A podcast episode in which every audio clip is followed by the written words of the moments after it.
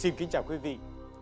Thưa quý vị, các nhà tù trên khắp thế giới gần như theo nghĩa đen đã cố gắng hết sức để phục hồi những tù phạm trong nhiều thế kỷ vừa qua. Thế nhưng kết quả khá là ảm đạm. 60% tái phạm đồng loạt khiến nhiều người nghi ngờ về tính hiệu quả của nó. Thế vậy còn 40% khác thì sao?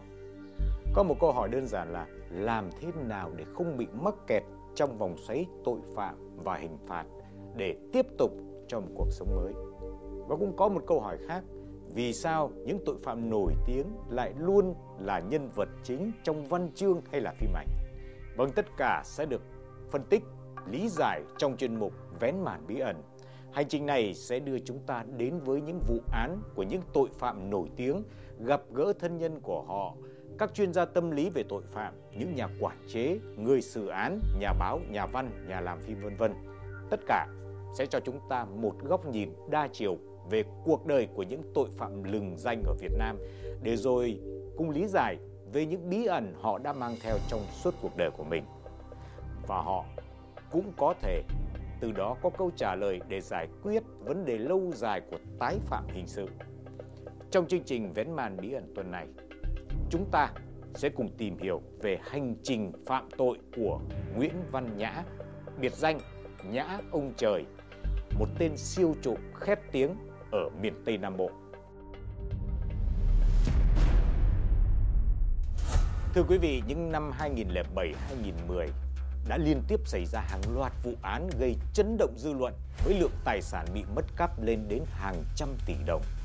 Gieo rắc sự bất an và nỗi sợ kinh hoàng cho các tiệm vàng ở các tỉnh Đồng Tháp, An Giang, Kiên Giang, Vĩnh Long, Hậu Giang, Bạc Liêu. Hơn 1.200 lượng vàng, 130 lượng bạc, nhẫn, hột xoàn, nhiều trang sức và ngoại tệ cùng 1 tỷ 200 triệu đồng tiền mặt bị đánh cắp trong một thời gian ngắn là những phi vụ ngoài sức tưởng tượng. Chuyên án 610T của Công an An Giang được thành lập với quyết tâm truy tìm bằng được kẻ đã gây ra vụ án đặc biệt nghiêm trọng này. Cũng từ đây, hành trình phạm tội của Nguyễn Văn Nhã, biệt danh Nhã ông trời, được đưa ra ánh sáng.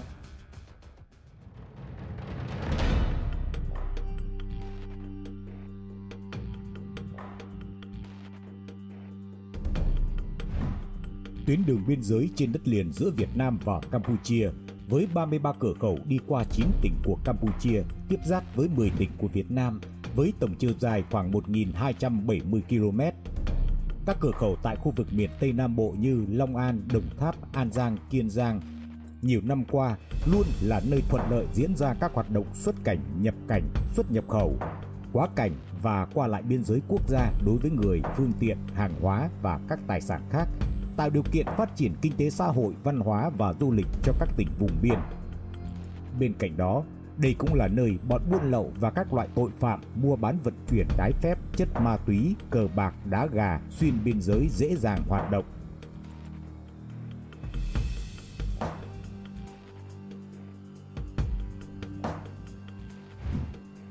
Đây là nhà báo Khánh Hưng, người có nhiều năm công tác tại báo An Giang, phụ trách mảng an ninh trật tự, viết về ký sự pháp đình. Nhà báo Khánh Hưng cũng là một trong số ít các nhà báo có dịp tiếp xúc trực tiếp với Nguyễn Văn Nhã trong cả hai cấp xét xử. Theo dõi xuyên suốt quá trình xét xử vụ án, nhà báo Khánh Hưng đã có những nhận định về con người của Nhã, từ vụ cờ bạc đầu tiên đến hành trình phạm tội và cả những phút hối hận sâu cùng của cuộc đời thì qua cái quá trình mà theo dõi ờ, xét xử vụ án cũng như là quá trình trao đổi với Nguyễn Văn Nhã thì tôi nhận ra một điều rằng là Nguyễn Văn Nhã bị ám ảnh bởi những cái giấc mơ vàng. À, vàng nó có một cái áp lực cực kỳ đặc biệt đối với Nguyễn Văn Nhã. Anh ta lúc nào cũng thích trộm cắp vàng hơn là những cái ờ, loại đồ vật có giá trị khác. Bởi vì thứ nhất là nó dễ tiêu thụ nó lại có giá trị cao mà anh ta lại dễ chiếm đoạt được. Thì suốt một cái quá trình dài anh ta bay trên đôi cánh của những cái sự giàu sang và cái giấc mộng đổi đời. Cái nghề đảo chính nó làm cho anh ta có được một cái khoảng thời gian sống rất là xa hoa rất là đại gia phải gọi là dạ, đại gia. Chính cái điều đó nó đã làm thay đổi một cái con người nghèo khó ban đầu trở thành một cái người ăn chơi khát tiếng. Thì điều đó nó chứng tỏ rằng là vàng nó mang lại cho nhã những cái ám ảnh khôn nguôi đến mức mà anh ta phải chuyển qua trộm vụ sau là sẽ nhiều hơn vụ trước và lúc nào cũng phải là vàng. Nó tạo ra một cái dấu ấn đặc biệt trong cái cuộc đời trộm cắp của nhã. Động cơ mà Nguyễn Văn Nhã vậy là vì tiền. Nhưng mà vì tiền, dùng tiền này để làm gì? Thì có thể lý giải có hai lý do. Một là bất kỳ ai thì cũng có một cái cuộc sống vật chất đầy đủ, và Nguyễn Văn Nhã cũng không ngoại lệ. Bằng chứng là anh ta thực hiện những cái vụ trộm tiền vàng, anh ta vẫn sử dụng vào cái nhu cầu cá nhân, vẫn sử dụng vào những cái việc khác cho gia đình cho người thân và cho bản thân mình. Nhưng có một cái mà hướng cái động cơ mạnh mẽ nhất đó là gì? Đó là anh ta dùng số tiền trộm vàng để chơi cờ bạc. Và chơi cờ bạc thì anh ta thua nhiều hơn thắng. Và liên tục thua như vậy. Và cứ mỗi lần thua như vậy thì anh ta lại nghĩ đến là mình sẽ đi trộm tiệm vàng để có tiền tiếp tục chơi. Và chính cái điều này đã thôi thúc Nguyễn Văn Nhã. Và chỉ khi nào mà thu hết tiền thì Nguyễn Văn Nhã nghĩ ngay đến việc là sẽ đi trộm tiệm vàng và đây chính là cái động cơ mạnh mẽ nhất thúc đẩy Nguyễn Văn Nhã. Cho tôi nghĩ không hoàn toàn vì lý do vật chất. Tại vì có những thời điểm Nguyễn Văn Nhã có trong tay rất nhiều tiền, có bất động sản, có tiền và có cái cơ sở kinh doanh làm ăn. Nhưng mà Nguyễn Văn Nhã vẫn tiếp tục đi trộm tiền bạc. thì điều này có chứng tỏ là gì? Cái động cơ mạnh mẽ nhất thúc đẩy y đó chính là cái cái hành vi cờ bạc. Nhã nói rằng là anh ta bắt đầu chơi cờ bạc năm 2008 cái thời điểm đó thì anh ta đang làm một cái công ty uh, khai thác khoáng sản xuất nhập khẩu gỗ gì đó. Thì có một cái đơn hàng trầm hương từ Campuchia mà nếu như mà thắng cái phi vụ đó thì anh ta có 300 triệu bỏ túi. Cái ngày mà đi giao hàng á anh ta qua bên đó thì ờ, còn rảnh thời gian quá với lại tò mò cho nên là ghé cái sòng bài casino trong một tiếng đồng hồ. Cuộc đời của anh ta thay đổi. Một tiếng đồng hồ đó nhã đã thua 100 ngàn đô la. Thua thì nóng máu máu nổi đỏ đen nó bắt đầu nó nổi lên. Kể từ lúc đó là anh ta quyết tâm là gỡ cho bằng được. Thua một thì anh ta đặt hai mà thua hai là đặt bốn. Thua sạch sẽ không còn gì cả. Thua đến mức mà anh ta phải bán cả cổ phần công ty và bắt đầu xa lầy vào cái chuyện trộm cắp. Sau khi thua sạch tiền tại casino ở Campuchia ngày 20 tháng 6 năm 2010 Nhã trở về thị trấn Nhà Bàng, huyện Tịnh Biên, tỉnh An Giang vào ăn cơm và quan sát thấy tiệm vàng Quốc Thắng nằm ngay sát bên chợ, có khá đông người mua bán tấp nập.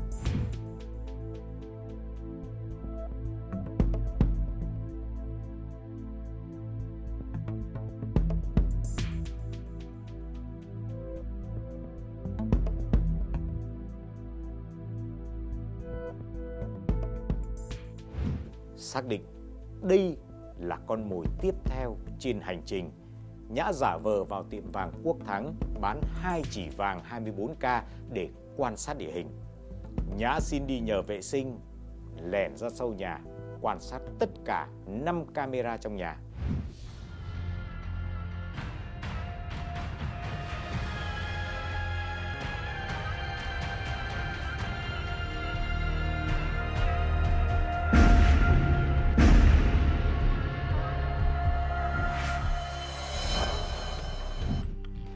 Đó, Nhã về và vẽ lại sơ đồ tính toán đường ra đường vào của tiệm vàng.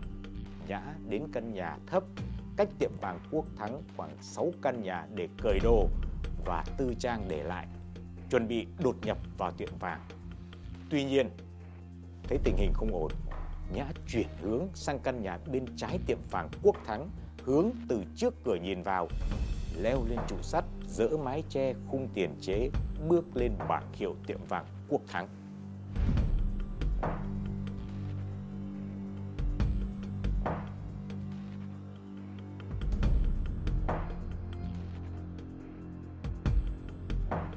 Ngay sau khi leo lên tiệm vàng Quốc Thắng từ nhà kế bên, Nhã lẻn ra phía sau tiệm vàng, nhảy xuống vì sắt bảo vệ. Nhã dùng cưa chuyên dụng, cưa khoảng 50 cm của vì làm bằng sắt phi 16. Sau khi chui lọt xuống, Nhã dùng tô vít cậy tung hai lớp cửa bảo vệ từ phía sau tiệm vàng và đột nhập vào nhà.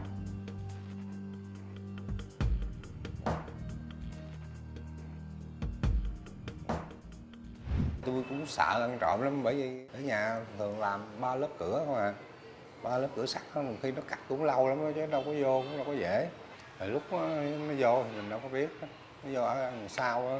nó cưa không có nghe không gì hết trơn nó leo từ trên lầu này nó leo xuống.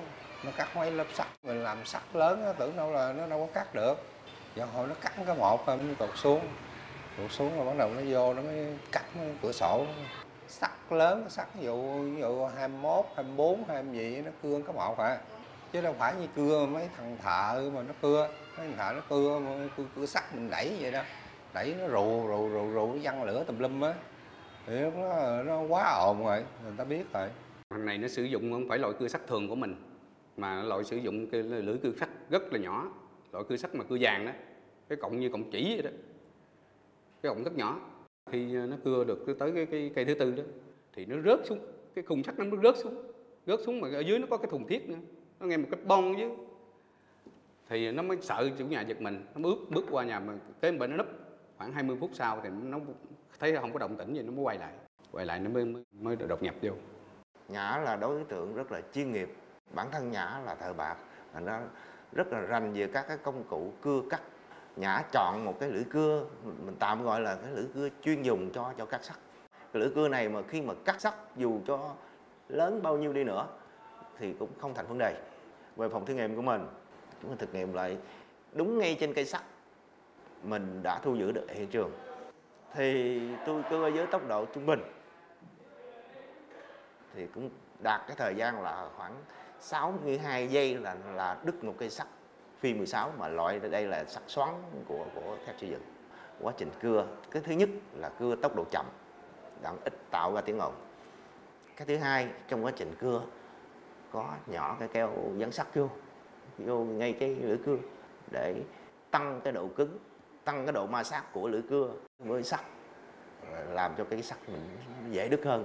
Hôm đó là do là trời mưa, ba cái dụng cụ nó mới để lại hết và nó không có mặc quần xà lón luôn, chỉ mặc cái quần lót thôi, đi vô, không có dướng bận gì hết. Và trên đường đi vô thì nó có là lấy hai cái quần của phụ nữ, loại quần quần quần dài quần dài mấy ống dài đó. Thì sau khi nó đột nhập vô bên trong được thì nó nó buộc hai cái ống quần lại, thì nó lấy dạng để vô đó thôi rồi xong rồi nó buộc cho mình nó nó đi ra. Tôi hết hồi hết vía hết rồi. Thì tôi thấy cái cửa ấy ra. Bởi vì tôi thấy dòm thấy cái cửa sau á bởi vì nó cắt hết trơn phải không? Để nói chung vô á. Lúc đó, như ấy vậy tôi phát hiện ra rồi á thì cũng như vợ tôi đang ngủ tôi cho vợ tôi nó hay. Thì để nguyên vậy bắt đầu báo công an công an huyện người ta lên. Bắt đầu người ta mới điều tra. Nó lấy nó nó, lựa giờ 24 lấy không à. 24 cái vàng mấy tôi rưỡi lấy à. Còn cái vàng thường không có lấy. Nó đủ rồi nó nhiều quá rồi nó mang đâu có hết. Vô nó lấy cũng không bao lâu đâu. Thì rồi đợi đậy rồi là nó đi vậy. Tất cả quá trình đột nhập và gây án chỉ diễn ra trong khoảng 100 phút đồng hồ. Nhã sử dụng hai cái quần lấy trộm, buộc ống lại, lấy trộm khoảng 200 lượng vàng 24 carat và 200 lượng vàng 18 carat cùng với 4 miếng vàng sgc mỗi miếng một lượng vàng đổ vào ống quần và mang ra ngoài. Chủ nhà không hề hay biết gì cả. sáng mình bị nó ấy vậy rồi á thì miếng đầu camera là nó, nó dán lại nó dán cái đầu lại nó dán bằng ờ, cái cái loại xương gươm mà nó ăn á, nó nhai vậy á. rồi nó lấy cái bao ở ngoài nó dán vô đây cũng chính là một cái điểm mà giới tội phạm những tên tội phạm thông minh sẽ hướng vào những nơi mà bảo mật an toàn nhất thường là dẫn đến trạng thái chủ quan nhất. Những nơi nguy hiểm nhất lại chính là những nơi an toàn nhất. Và nếu như mà chỉ vượt qua được cái, những cái kiểm soát an ninh thì là việc còn lại rất là dễ dàng. Và rất nhiều chủ tiệm vàng bị trộm vàng là do do vấn đề này. Do đã có thiết bị an ninh, nên cái người mà chủ thường là sẽ rơi vào trạng thái mất cảnh giác và phụ thuộc vào những thiết bị đó.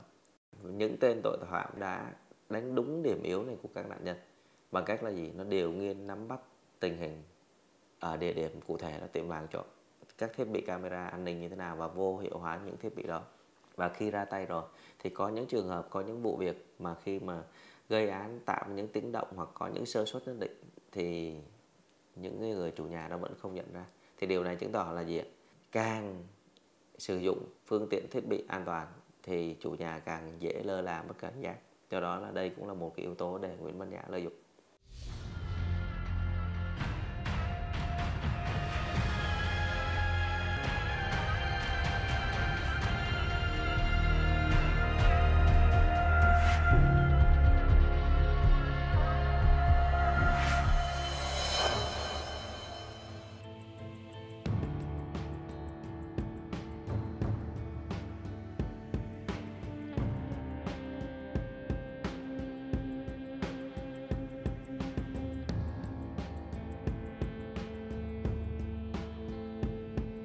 Nhận định đây là vụ án đặc biệt nghiêm trọng, Ban Giám đốc Công an tỉnh An Giang đã ra quyết định thành lập chuyên án mang bí số 610T, tập trung lực lượng với quyết tâm phá án trong thời gian nhanh nhất.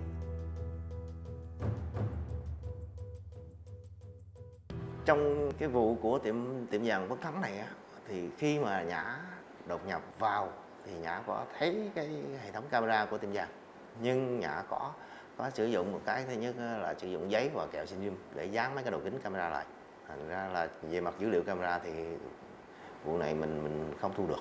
Thì trong quá trình điều tra thì mình mở rộng hiện trường thì phát hiện được cái một số cái cái vật dụng như là điện thoại di động chai nhỏ mắt của ô tô rồi cái, cái cái khẩu trang cái nón lưỡi chai với một cối thuốc ờ, lá hiệu Z.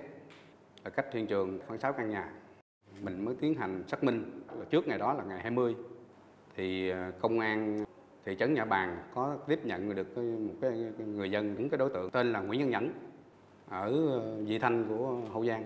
Đến là ta trình báo là nghi vấn là này trộm cắp tài sản, nhưng mà không có có làm rõ được. Kiểm tra trong người đối tượng này thì phát hiện những vật dụng trong người của đối tượng này là giống với vật dụng mà mình phát hiện khi khám nghiệm hiện trường vụ trộm.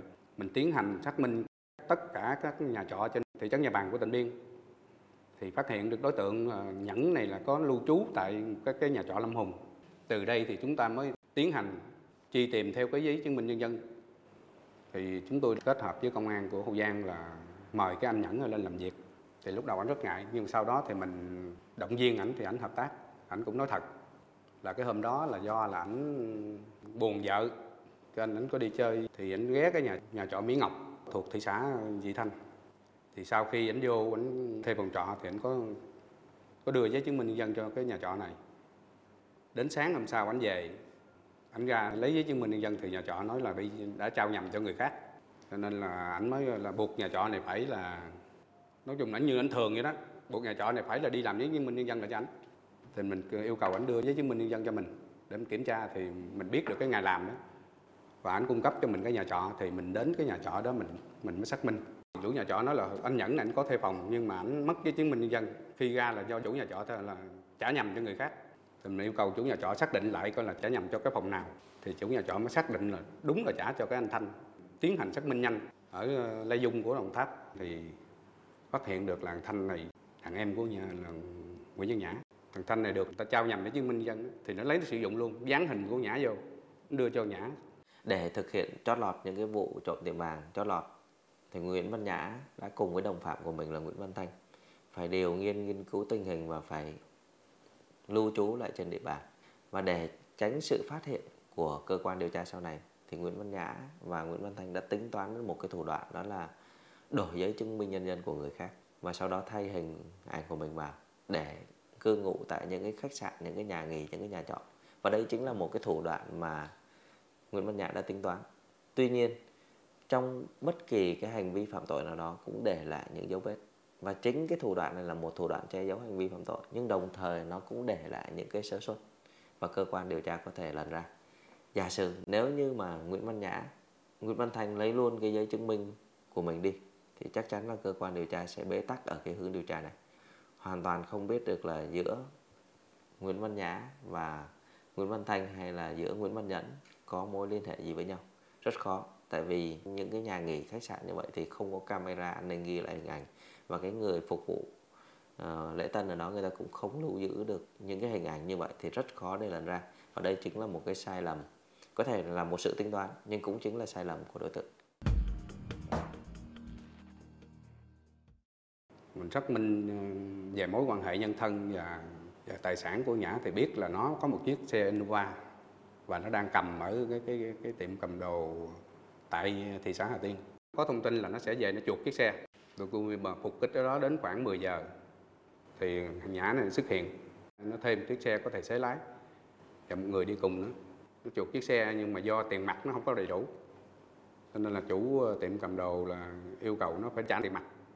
Cho nên Nhã này nó mới đi qua tiệm vàng. Nó vừa qua tiệm vàng nó vô nó bán vàng. Thì ờ, tụi tôi ập vô là hỏi ờ, anh phải tên Nhã không? Nó, nó, nó hỏi có gì không? Thì lúc này tụi, tôi xác định nó đúng là tên nhã rồi thì tụi, tôi, tụi tôi là tiến hành là bắt.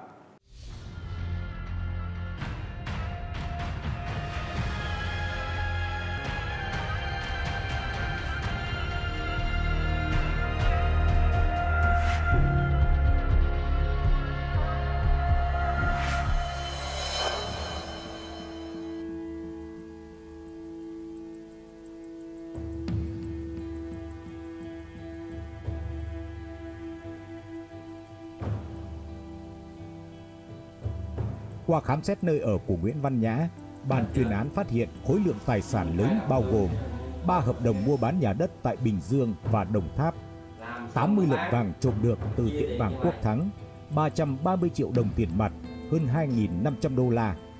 Ngoài ra, công an cũng thu giữ được một cây roi điện và một dao tự chế. Ngày 30 tháng 6 năm 2010, công an truy bắt Nguyễn Văn Thanh tại xã Thanh Hòa, huyện Lai Vung, tỉnh Đồng Tháp, là đàn em và là đồng phạm của Nhã để tiếp tục điều tra. là xuất phát từ cái bản tính của Nhã là quá tự tin vào chính bản thân mình.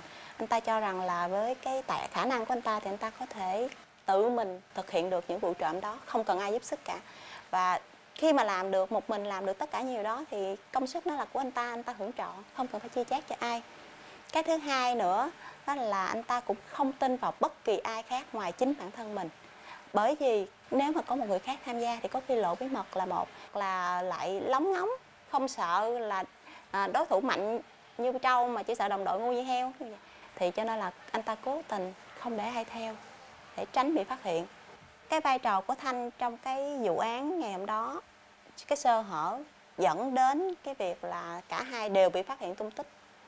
Thì rõ ràng đó là có cái sự nhờ cái sự giúp sức của đồng đội đó là thanh quá nhiều vụ trót lọt rồi. Mà cái vụ này nó lại nằm ở biên giới rất là dễ tẩu thoát. Cho nên là anh ta tự tin cũng vẫn tự tin và cũng không ngờ rằng xui. Đó, ta cho rằng yếu tố đó là xui thôi. Một phần là sai lầm của anh ta khi mà phá bỏ cái nguyên tắc đơn độc, độc hành của mình. Cái thứ hai nữa là có thể là do anh ta quá tự tin rồi quá thành công rồi cho nên là bỏ bớt đi cái sự nghi ngờ cái ờ, cảnh giác. Cho nên mới bị xa lưới trường hợp mà chúng ta thấy là Nguyễn Văn Nhã thực hiện cái nguyên tắc đơn tuyến trong sinh hoạt, trong hoạt động phạm tội. Nhưng mà đối với Nguyễn Văn Thanh thì lại khác. Bắt buộc Nguyễn Văn Nhã phải tiết lộ và hạn chế tiết lộ một phần thông tin để có sự phối hợp của Nguyễn Văn Thanh một cách hợp lý. Và Nguyễn Văn Nhã đã hạn chế đến mức tối đa rồi. Chẳng hạn như những cái vụ mà thực hiện hành vi phạm tội thì Nguyễn Văn Thanh luôn là đi ở ngủ ở một nhà trọ nào đó và khi nào mà Nguyễn Văn Nhã gọi điện thì mới ra tay thực hiện và thậm chí có những lần gấp gáp thì Nguyễn Văn Nhã đã nhờ Nguyễn Văn Thanh đi mua dụng cụ. Như vậy thì trong những cái tình huống cấp bách như vậy thì Nguyễn Văn Nhã đã buộc phải tiết lộ những thông tin như vậy. Nhưng mà ở đây cái nguyên tắc đơn tuyến nó vẫn được Nguyễn Văn Nhã quán triệt và hạn chế đến mức thấp nhất thông tin mà cái đồng phạm của mình có thể biết được. Và trong hoạt động phạm tội thì chúng ta thấy hầu như chỉ Nguyễn Văn Thanh là biết nhiều nhất về cái hành vi phạm tội của Nguyễn Văn Nhã còn lại, những đối tượng khác như những đối tượng tiêu thụ tài sản, những đối tượng mà có liên quan khác thì chúng ta thấy là hầu như Nguyễn Văn Nhã không tiết lộ và cho đến nay cơ quan điều tra vẫn chưa lần ra được. Thì đây có thể thấy rằng là Nguyễn Văn Nhã đã thực hiện cái nguyên tắc đơn tuyến trong hoạt động của mình, đặc biệt là hành vi trong hoạt động phạm tội. Rất là tuân thủ cái nguyên tắc này và y đã có thể coi là đạt được những cái thành công nhất định trong việc che giấu hành vi phạm tội. Tụi tôi làm việc với nó là tới sáng hôm sau nó vẫn vẫn không thừa nhận. Nó không khai. Nói chung là anh biết cái đối tượng này là đối tượng cộm cán mà nó không có chứng cứ nữa đâu có nhận. Rồi nó, khi mà bắt nó tại chỗ tiệm vàng đó thì nó nói là anh có lệnh gì không? Bắt tôi. Nói chung mình lệnh mình có trong mình mình sẵn rồi thì mình đưa cho nó thôi. Nhưng mà nó không thừa nhận nó nó nó như là không khuất phục. Khi đưa về trụ sở công an thị xã Hà Tiên thì tụi tôi làm việc với nó là tới sáng hôm sau nó vẫn vẫn không thừa nhận tại vì khi bắt bắt nó là mình đã khám xét nhà rồi. Ừ, vàng là mình thu rồi chân rồi, nhưng mình đấu nó nó không chịu. Nó nói là vàng này là nó làm ăn bên campuchia đem về, nấu của luôn. Nhưng mà do là trong quá trình mình khám nghiệm hiện trường đó, thì mình xác định là thằng này khi mà nó vô nó cưa cái cái khung sắt ở trên chỗ giếng trời đó, ngoài sau để mà phơi đồ đó, thì nó có sử dụng keo dán sắt. Thì mình mới tiến hành mình điều tra thẳng vô những cái dấu keo dán sắt dính trên tay nó, nhưng mà nó cũng chặt, không thừa nhận. Có thể thấy rằng là trong cái cuộc đấu trí của ban chuyên án với lại Nguyễn Văn Nhã, thì ban chuyên án cũng đã nắm được những cái thông tin xác thực về vụ án. Trong đó có những cái chứng cứ mà có thể truy nguyên được cái cái dấu vết. Chẳng hạn như là dấu vân tay để lại hiện trường. Một trong những cái chứng cứ quan trọng đó là chiếc điện thoại mà Nguyễn Văn Nhã đã đánh rơi lại tại hiện trường trong vụ trộm tiệm vàng Quốc Thắng. Và đây chính là những dấu vết, những cái thông tin về vụ án mà ban chuyên án đủ cơ sở để có thể đáng tác động để đánh gục cái thái độ khai báo ngoan cố ở bị can Nguyễn Văn Nhã. Tuy nhiên, cái chính ở đây vẫn là cái khả năng, cái năng lực, trình độ tác động tâm lý của điều tra viên. Đây mới chính là yếu tố quyết định. để đấu trí để có thể thắng được Nguyễn Văn Nhã.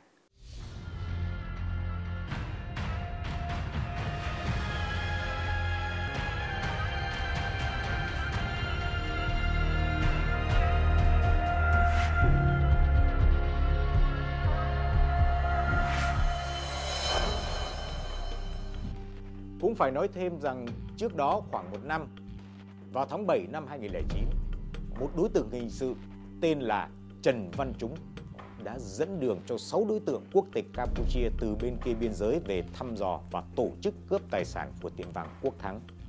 Bọn cướp đã khống chế hai vợ chồng chủ tiệm vàng Nguyễn Quốc Thắng, cướp đi một lượng tài sản trị giá gần 5 tỷ đồng, sau đó tẩu thoát qua Campuchia.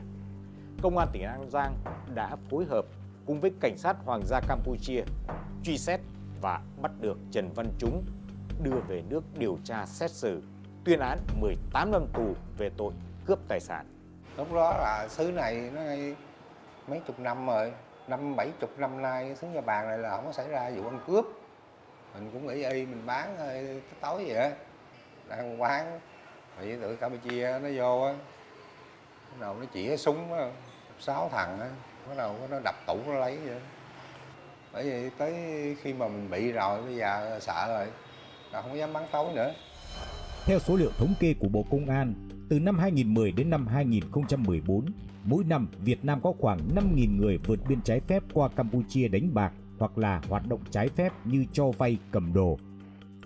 Một con số thống kê chưa đầy đủ cho thấy mỗi năm người Việt đánh bạc tại riêng các sòng bạc ở Campuchia là 250 triệu đô la Mỹ và cũng từ đó đã có vô số bi kịch bắt nguồn từ casino. Đặc biệt là những vụ cướp có tổ chức sử dụng vũ trang đã gieo nỗi khiếp sợ kinh hoàng cho các chủ tiệm vàng thời điểm đó. nhưng mà cái chi tiết mà nó khuất phục là cái chi tiết mà sử dụng camera là mình nói là có cái camera chủ ở trên nóc nhà đó tại vì trước khi mình đi đột nhập vô tiệm vàng của Quốc Thắng là mấy ngày trước nó đã đến đó, nó bán hai chỉ vàng nó đã quan sát rồi. Quan sát biết tiệm vàng là rất nhiều vàng và có gắn camera an ninh để mà quan sát. Cho nên là khi đột nhập vô là nó sử dụng cái bả kẹo cao su đó, nó dán. Thì mình mới áp dụng cái biện pháp gậy ông đập lưng ông đó. là mình mới nói là có một cái camera trên, ở trên nhà nó gọi xuống. Cho nên là thấy nó hết. Thấy bất ngờ chi tiết đó là nó nó thuyết phục.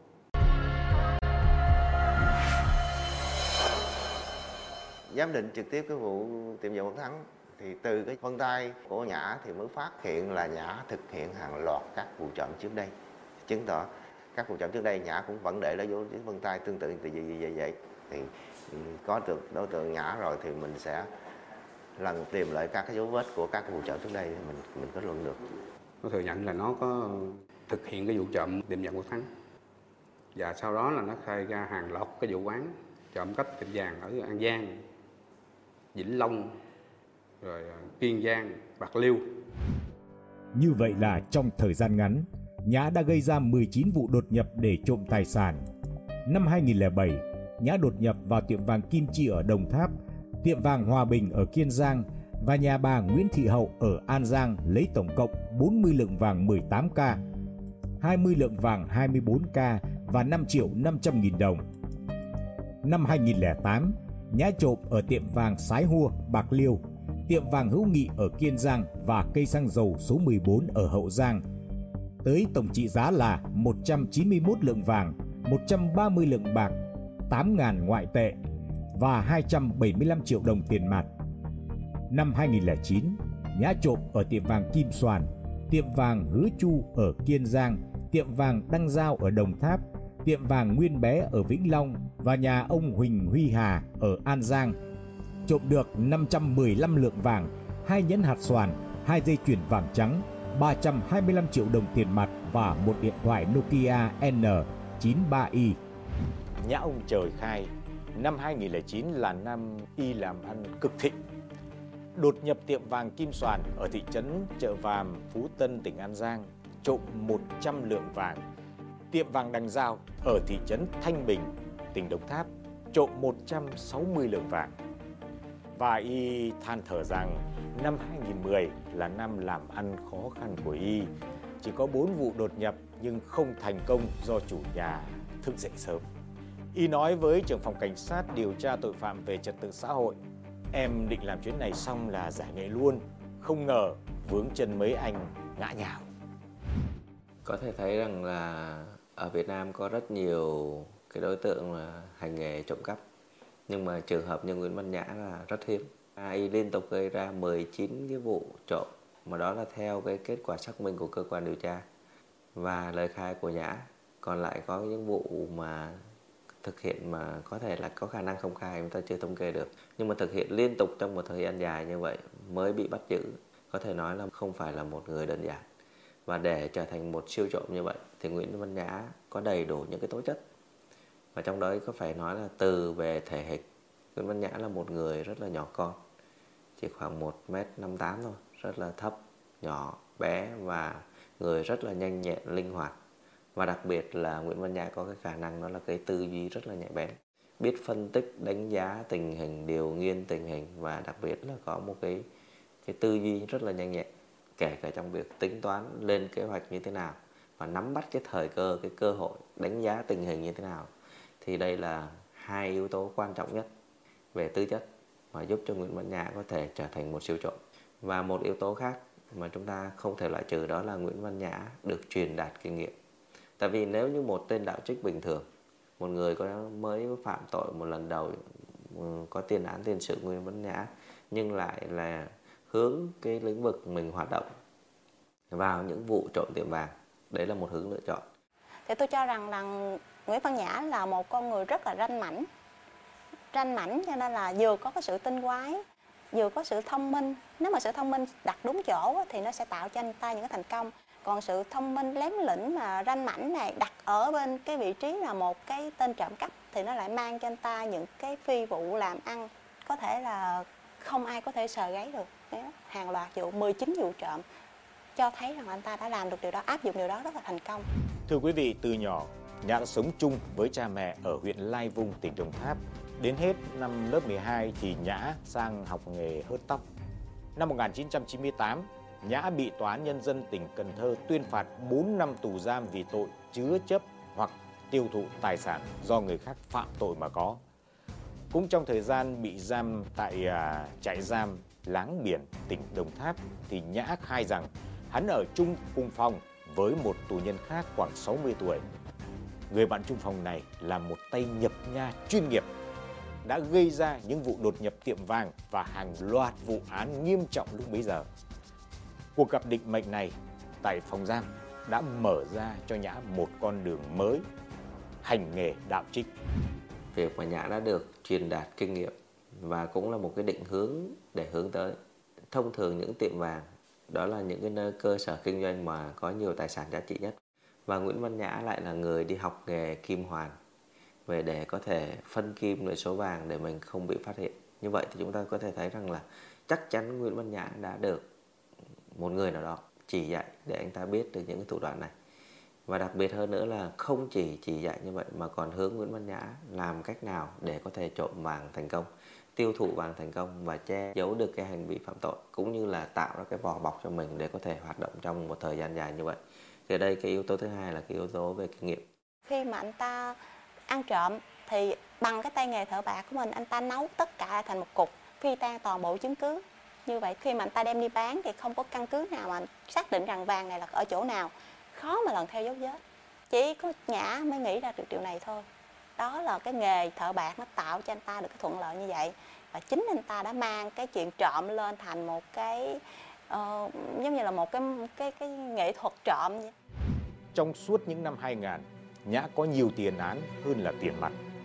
Năm 2003 thì Nhã bị cơ quan công an tỉnh Cần Thơ bắt vì tội tổ chức đánh bạc. Năm 2004, Công an tỉnh Vĩnh Long bắt Nhã về tội trộm cắp tài sản. Tòa án tỉnh Vĩnh Long phạt một năm tù giam về tội tổ chức đánh bạc và 2 năm tù giam về tội trộm cắp tài sản. Năm 2009 thì Nhã bị bắt 5 tháng tù giam về tội cố ý gây thương tích. Nhu cầu làm giàu là nhu cầu của bất kỳ ai, và ai cũng có cái nhu cầu kiếm tiền làm giàu. Nhưng nếu như mà Nguyễn Văn Nhã biết đi vào con đường lương thiện, làm ăn lương thiện để nuôi vợ con, thì chắc chắn đã không có một siêu trộm Nguyễn Văn Nhã, và chắc chắn chúng ta không không chứng kiến một cái bi kịch của Nguyễn Văn Nhã. Nhưng mà đây, Nguyễn Văn Nhã đã chọn một con đường làm giàu bằng một cách phi pháp, và liên tục dấn thân vào con đường phạm tội như vậy. Và đây chính là một cái điểm mà cần phải rút ra. Nhã nói với tôi rằng là trong đầu lúc nào cũng có hai suy nghĩ. Thứ nhất là bữa nay chơi như thế nào để thắng. Và thứ hai, trộm ở đâu để có vàng. Chỉ có hai suy nghĩ đó nó cáo buộc nó theo tôi cả một ngày dài. toàn bộ cái cái quá trình mình điều tra thì nhã nó khai ra là mười mấy vụ trộm cắp đó thì cái số mà vàng mà nó trộm cắp được là trên một ngàn lượng vàng một số cái tiền mà phạm pháp được nhã nó sử dụng cho từ thiện để mà tạo vỏ bọc còn đa số thì nó nó sử dụng là, là mang sang campuchia để cờ bạc đánh bạc. Bằng số tiền có được từ những vụ trộm, Nhã đã có một khoảng thời gian ngắn ngủi sống như trên thiên đường, lung linh, hào nhoáng của một đại gia. Nguyễn Văn Nhã được giới cờ bạc miền Tây phong danh là ông Hoàng Casino với vỏ bọc hoàn hảo và hành tung khá là kín kẽ của mình. Thì Nhã luôn tỏ ra thể hiện sự tự tin thái quá, ngông cuồng, kiêu ngạo ngay cả trong giao tiếp hàng ngày. Thế nhưng trước những chứng cớ sắc bén của cơ quan điều tra đã đưa ra những chứng cớ và từ những chứng cớ chắc chắn như vậy cuối cùng nhã phải chuyển thái độ từ tự tin kiêu ngạo trở nên hối hận nhưng đã muộn màng vâng nhã ông trời từ một con người cứ tin tưởng rằng mình có thể che mắt tất cả nhưng trước lưới trời lồng lộng, trước sự chắc chắn trong các chứng cứ của cơ quan pháp luật nhã ông trời đã phải cúi đầu. Và sự cúi đầu ấy thể hiện được điều gì? Nó chứng minh được điều gì về những sai lầm của nhã trong suốt một quá trình phạm tội? Tất cả sẽ có ở phần tiếp theo của chương trình vén màn bí ẩn. Còn bây giờ, xin kính chào và hẹn gặp lại.